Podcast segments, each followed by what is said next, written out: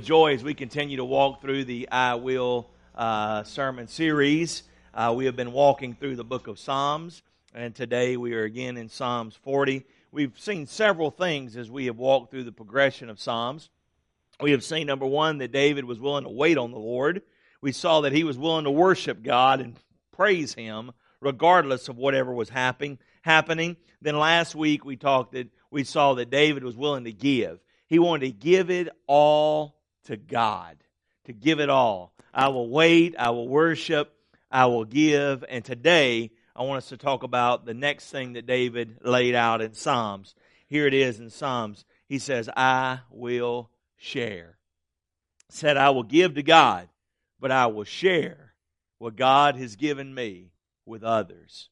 When you look at this dynamic, I was talking this week with the, some of the guys in our sermon prep time and you know some of the younger people in the in the sermon prep time there that were kind of mentoring and walking through the gospel with them and I was sharing with them that the Bible just is its own outline. He just lays it out. I mean, it always, you know, you don't have to run all over the pages hunting and finding uh, supportive scriptures. Pretty much every book except Proverbs, it just point after point after point.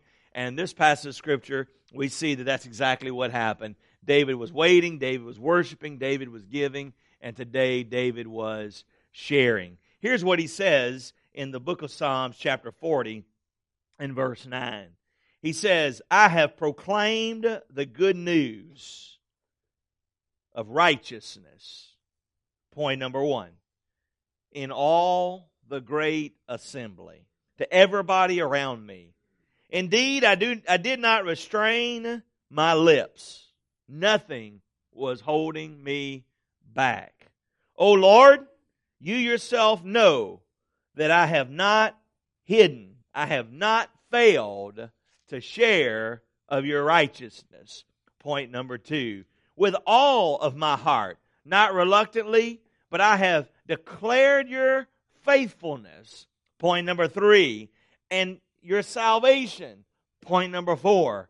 And I have not concealed your loving kindness, nor your truth for the great assembly. David says, Everywhere I've gone, everywhere I could get a crowd, whether it was a large crowd or one on one, I was telling of your great love. See, David found himself in Psalms 40 in chapter 1, finding himself in this horrible pit. The thing about the pit that is interesting is that many, many roads lead to the same pit. And this passage of scripture, the interesting dynamic is this that you may be in a pit of despair, you may be in a pit of depression, but I want you to know that many roads lead to the same place. There's many ways into the pit, but there's only one way out, and it's through Jesus Christ. When you find yourself in a pit, we looked at the first sermon, we talked about the first thing to do is just quit digging. You're not going to find your way out through the bottom, but there's only one way out. It's through the top. We talked about in the pit that you can turn in a circle in the pit, and as you go 360 degrees, everything inside the pit looks the same. The only view that is different inside the pit is the one when you're looking up because the only way out is up. And here's what David said in Psalms 40 and 1 I waited patiently on the Lord. He inclined his ear to me. He heard my cry, and he delivered me from the horrible pit. This Psalms 40 is actually two different pits. One could be the pit of your own making, and the other could be the pit that someone else places you in.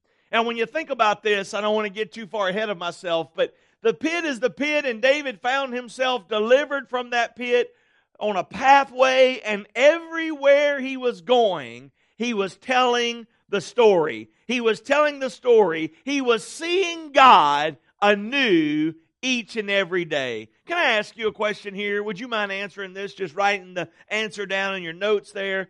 Are you seeing God new every day? Or is your relationship with Him kind of like leftovers?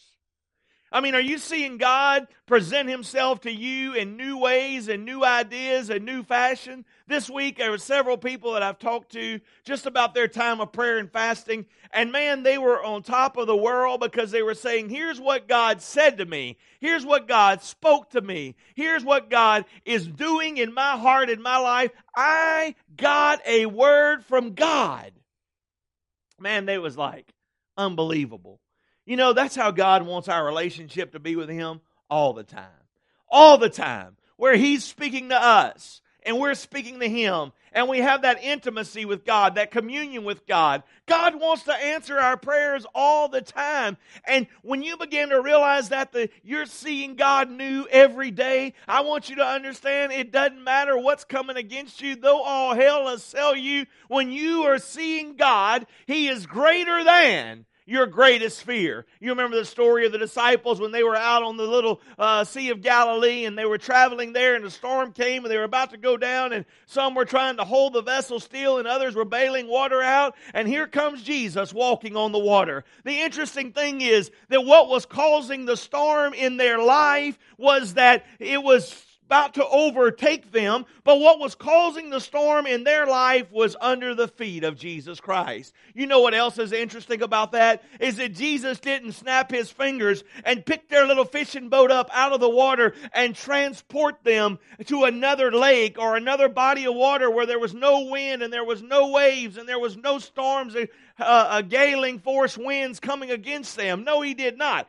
but he went right in the middle of their storm and he got in the storm with them. Do you hear me today, church? Jesus descended into the storm. I don't care what's going on in your life today. I want you to know that you have a God that loves you. You have a God that designs you. You have a God who has his eye on you. And regardless if it's gale force winds, if the waves are white capping, I want you to know that Jesus Christ wants to walk right out into your life, right where you are, and and begin to move in a miraculous way.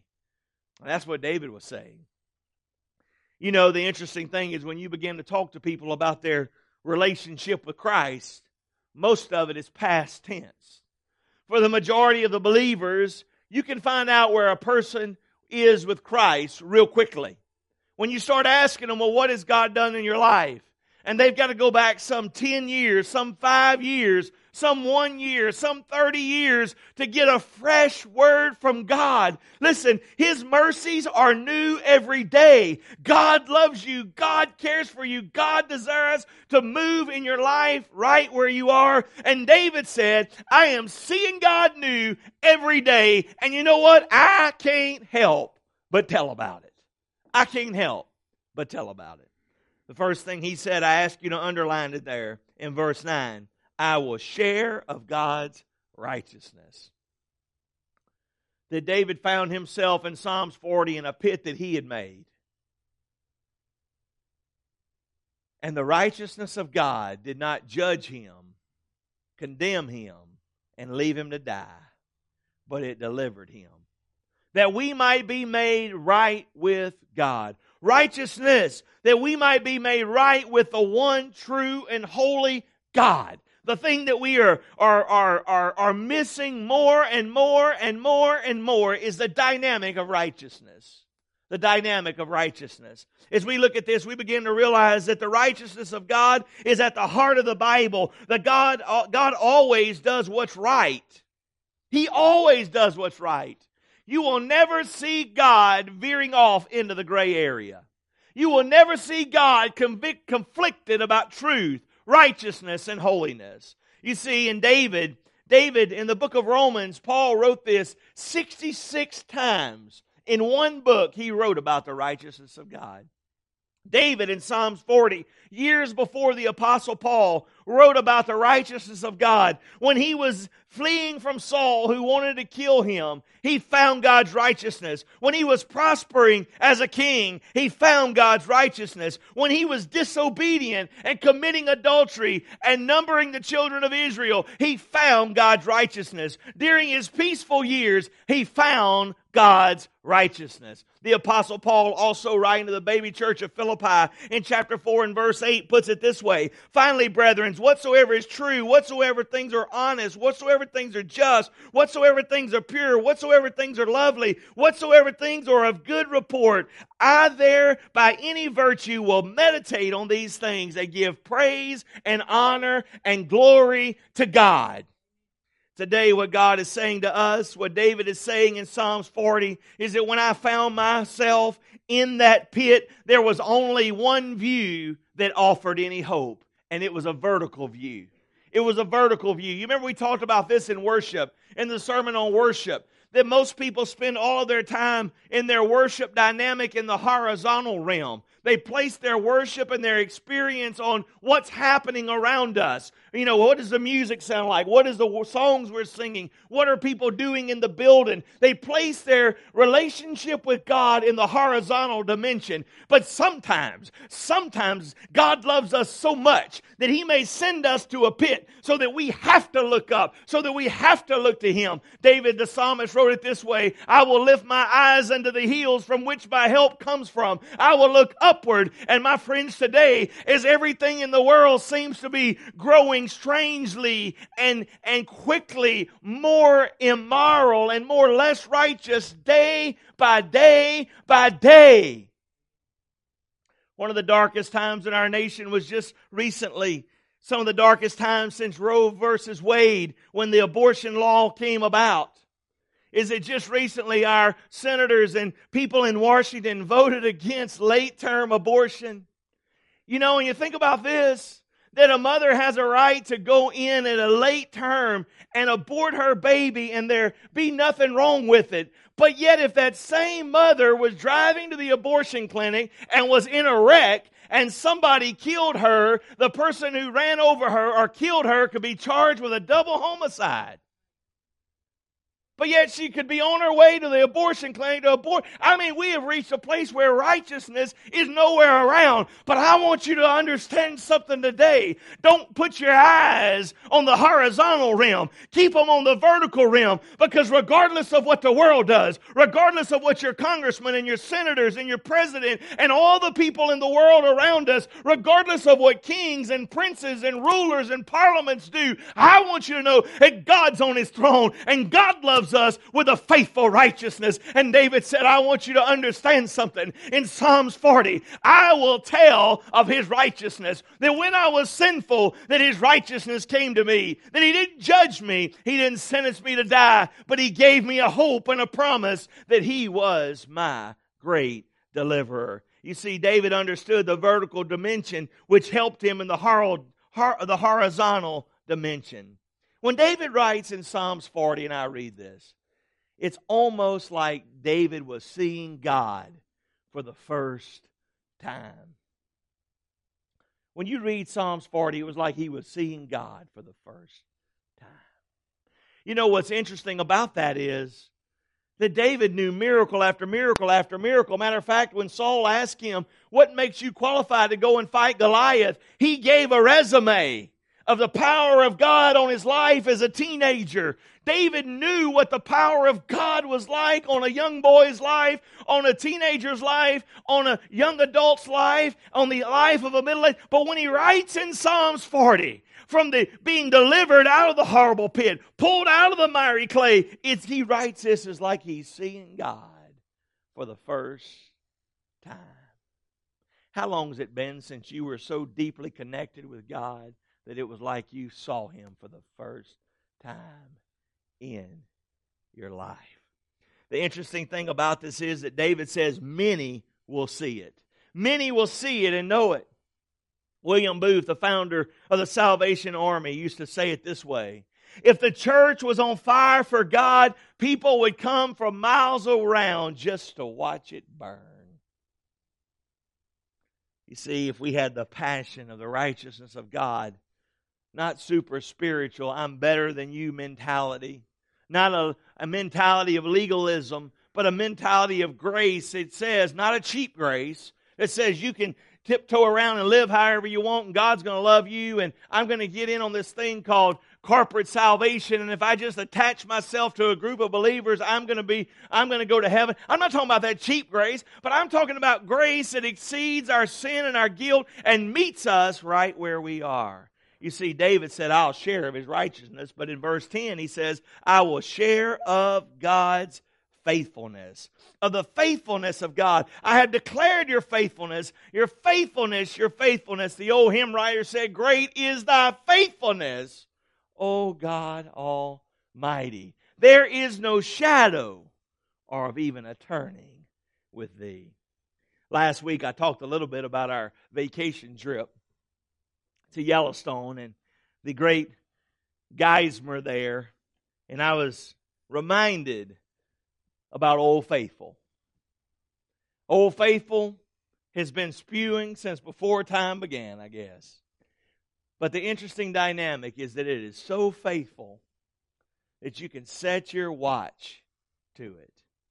And people come from all over the world to watch that faithful spewing of that large tower of water that comes out of the ground so much that there's a board there that says it'll spew at this time, this time, this time. That way you have time to go in the gift shop and buy bracelets that'll break. You have plenty of time to go and do that and come back. You can set your watch to it. It is so faithful. But I am telling you, there is one that has created something like that, and it is God. He is reliable. He is sufficient. He is the one true God who is in all and through all and by whom all exists. I love that verse in the New Testament that says, Even when I am faithless, you remain faithful. David says, Not only will I share of your righteousness and your faithfulness, but I will share of your salvation. Look here in verse 10. He says, You are the one who delivered me. You are the one, and I will not conceal it. I will tell about the goodness and the mercy. I will tell that I was sinking deep in sin, but I will tell that it was you who saved me, not anybody else, God. You saved me. My friends, today, some of us have been a Christian for so long that we've got over it. That we forgot what it was like to be in that horrible pit. We forgot what it was like to be in the miry clay. And we have got over it because we are not seeing God new every day. David said, I will share. For anybody who will listen, I will share of God's righteousness. For anybody who will listen, I will share of his faithfulness. For anybody who will listen, I will share of his salvation. And for anybody who will listen, I will share of his loving kindness. Look again at verse 10 right there. I have declared your faithfulness and your salvation. I have not concealed your loving kindness and your truth from the great assembly, from everybody I come in contact with. When you think about that, David was saying it is all truth that I am sharing. I am sharing about your truth. I am sharing about it. I am sharing about the loving kindness. And that truth, my friend, I was thinking about this and studying for this, and it immediately came to my mind as a child.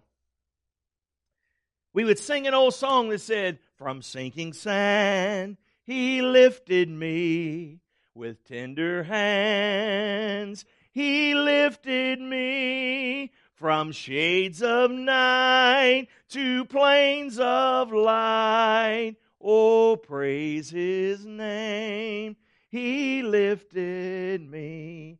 In loving kindness, Jesus came my soul in mercy to reclaim. And from the depths of sin and shame, through grace, he lifted me. From sinking sand, he lifted me. With tender hands, he lifted me. From the shades of night to the plains of light, he lifted me. Today, my brothers and sisters in Christ, I want you to know that it is the loving kindness of God. It is the mercy of God that is chasing after you. As one old country preacher said, surely it's the hound dogs of heaven that are chasing after you And he named them surely goodness and surely mercy. And David said, surely goodness and surely mercy will follow me all the days of my life and I will dwell in the house of the Lord forever. Not because I was a good boy, not because I never did anything wrong. No, I knew how to do everything wrong sometimes. But when I could do everything right, God loved me. When I could do everything wrong, God loved me. And my friends today, I want you to know, no matter what sin you are caught up in,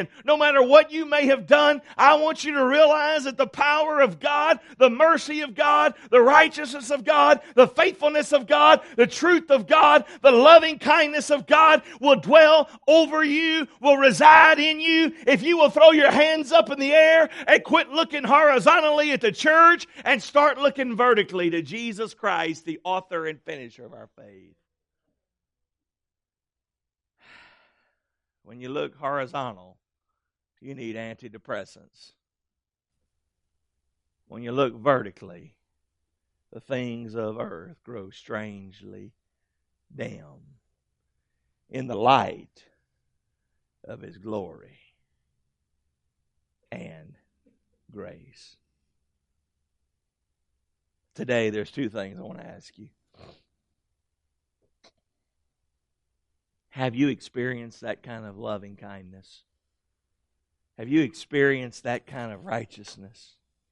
Have you experienced that kind of faithfulness?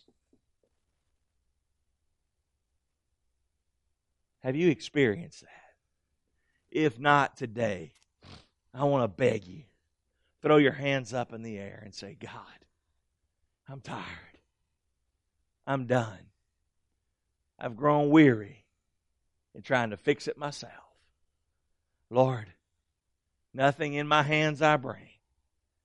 Simply to you I cling. Have you experienced that? Have you experienced that? Please, today, I exhort you to experience it. My second question is this if you have experienced it, are you sharing it? Are you sharing it? Or are you too timid? I'm not talking about carrying your big Bible to church, carrying your big Bible to work, carrying your big Bible to the ballpark, and telling people you either need to turn or burn, get right or get left. I'm not talking about that kind of sharing. I'm talking about sitting on a bench in a park, sitting on a bench at the ball game, sitting at a lunch table, sitting in a boardroom, leaning over and saying, Can I tell you? Can I tell you what God did for me this week? Can I, or can I just tell you can I, can I just tell you what happened in my life this week? Maybe you want to share about the time you were doubting God and He was still faithful. Maybe you want to share about the time you were angry with God and He was still faithful. Maybe you want to share about the time you had given up on God, but He showed Himself to still be faithful. Maybe you want to share about the time that you really second guessed His plan for your life, but He was still faithful. Maybe you want to share about the time that He delivered you, that He was victorious in your life.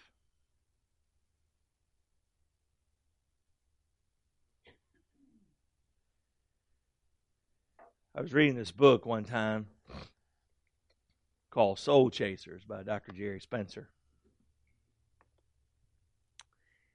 And he told the story of I think it was Vance Havner who was in London. And he was just finished preaching a meeting and he was going to catch a train and go to the next town where he was going to be preaching. And this little boy approached him. Dirty little boy, had on some overalls and he was hungry. And he said, Mister, he said, can I have a few dollars for some food? I'm so, so hungry. Can I have a little money to buy something to eat? And the preacher said, Well, he looked at his watch and he didn't have a whole lot of time. But he said, You know what? I, I tell you what, come on. So he hurried into a little cafe there and he said, he said, get whatever you want. Just put it on your tray, get whatever you want. The little boy went through the line getting his meal and his dessert and a big old glass of milk and he went and sat down. And he went he was sitting there looking at the food and the preacher blessed the food and afterwards the little boy was just gazing upon his platter and would not touch it. He would not touch it. Finally, the preacher said, Come on, man, eat, eat your food. I got to go. I got to catch the train. I'm going to miss the train. I'm going to miss the meeting. And he looked up at him and he was crying. His tears had cleaned the streaks down both sides of his cheek where the dirt was once there. He said, What's wrong? I thought you were hungry. He said, Well, he said, I just can't bring myself to eat this food knowing my best friend is so hungry. And he said, Well, do you know where he's at? He said, Yes, sir.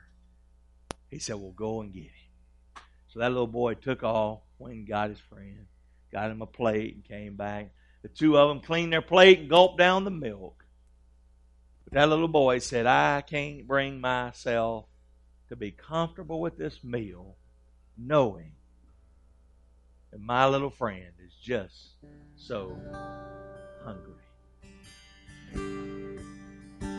Today, as we go to church after church, building after building, small churches, mega churches, all of them in between, I believe we look over this empty seat so much. And we have become complacent with feeding ourselves every week of the mercies of God. But we have forgot about the 80,000 people within 10 minutes of this building.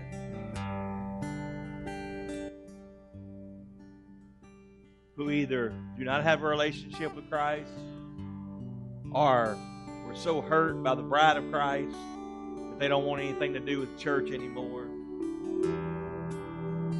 And we assemble week after week and look upon people, pass them by, see them in the bus stops, see them on the sidewalks, see them across the aisle from our cubicle, from our office, and they're hurting. They're hurting. Their spouses may have walked out on them. Their children may be addicted to drugs. A child may have come home pregnant out of wedlock, may have come home and said, Dad, I'm attracted to the same gender and they're so overwhelmed with despair. And they're looking for somebody to tell of the loving kindness, to tell that His mercies are new every day. Would you be the? Would you be the one to say, you know what, it makes me uncomfortable, but I'm going to live differently this year? I'm going to make some phone calls. I'm going to write some letters. I'm going to knock on some doors. I'm going to make a difference for the glory of God. You see, my friends, you're not responsible for the outcome. You're only responsible to tell of His loving kindness. We're only responsible to tell of His tender mercy. We're only responsible to tell of His righteousness. We're only responsible to tell of His faithfulness.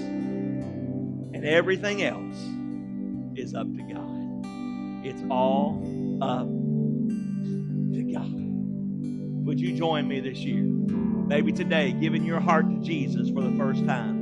Maybe you're there sitting at home and you're watching us online or on television and you're one of those people that have so given up on church but not on God and you're looking for a place to plug in. Would you join me and get back in the fight and putting in the horizontal view, I mean the vertical view and not horizontal, that God would move in your life? Would you join me in making a commitment? to telling, telling the old, old story. Because it will be the thing in glory. Father, speak to our hearts. Lord, I- am so thankful that you've just laid this on my heart and the pastors of this church's heart. It's only our responsibility to share it. But Lord, I pray you'd stir in this body.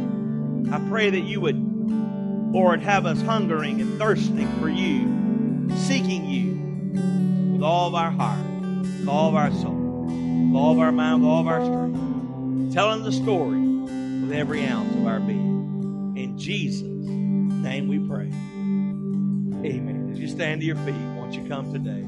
Let God have his way in your heart Well, today I found myself after searching all these years. And the man that I saw, he wasn't at all who I thought he'd be. Won't you come? I was lost when you found me here. I was broken beyond repair And you came along and you sing your song over me. Feels like I'm born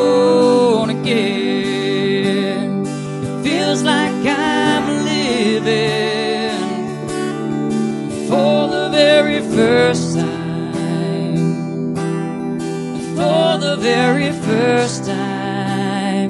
Yeah.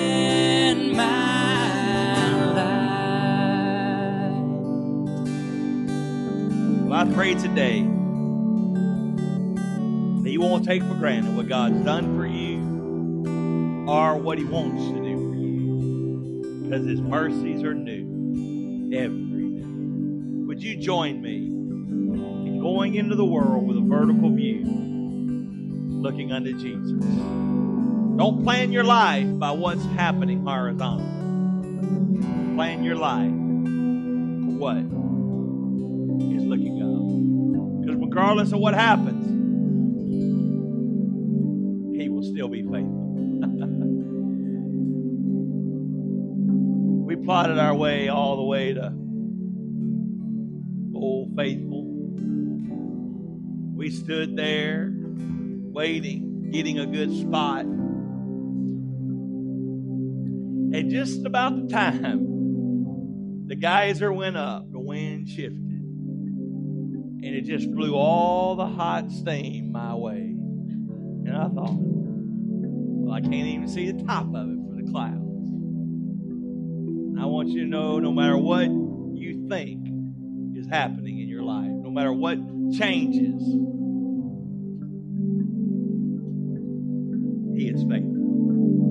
He is faithful. He is faithful. Amen. Would you join us this year? In making a difference. I double dog dare you try. I tell you what I'll do. If you come and you find a spot you're not comfortable in, loving the unloved world, we'll give you your money back. Have to come back. You say, Preacher, I hated that. It was terrible. Man, I hated writing that letter. I hated praying. I hated making that phone call. I hated knocking on those doors. You hate it, you don't ever have to come back. You check it, scratch a line through it. Amen. But don't scratch a line through it without trying. Because it's not that we love God, but that He first loved us. Would you love somebody before they ever love you this year? Matt, would you close? Father God, thank you for your word this morning. Our prayer this week is that you would convict our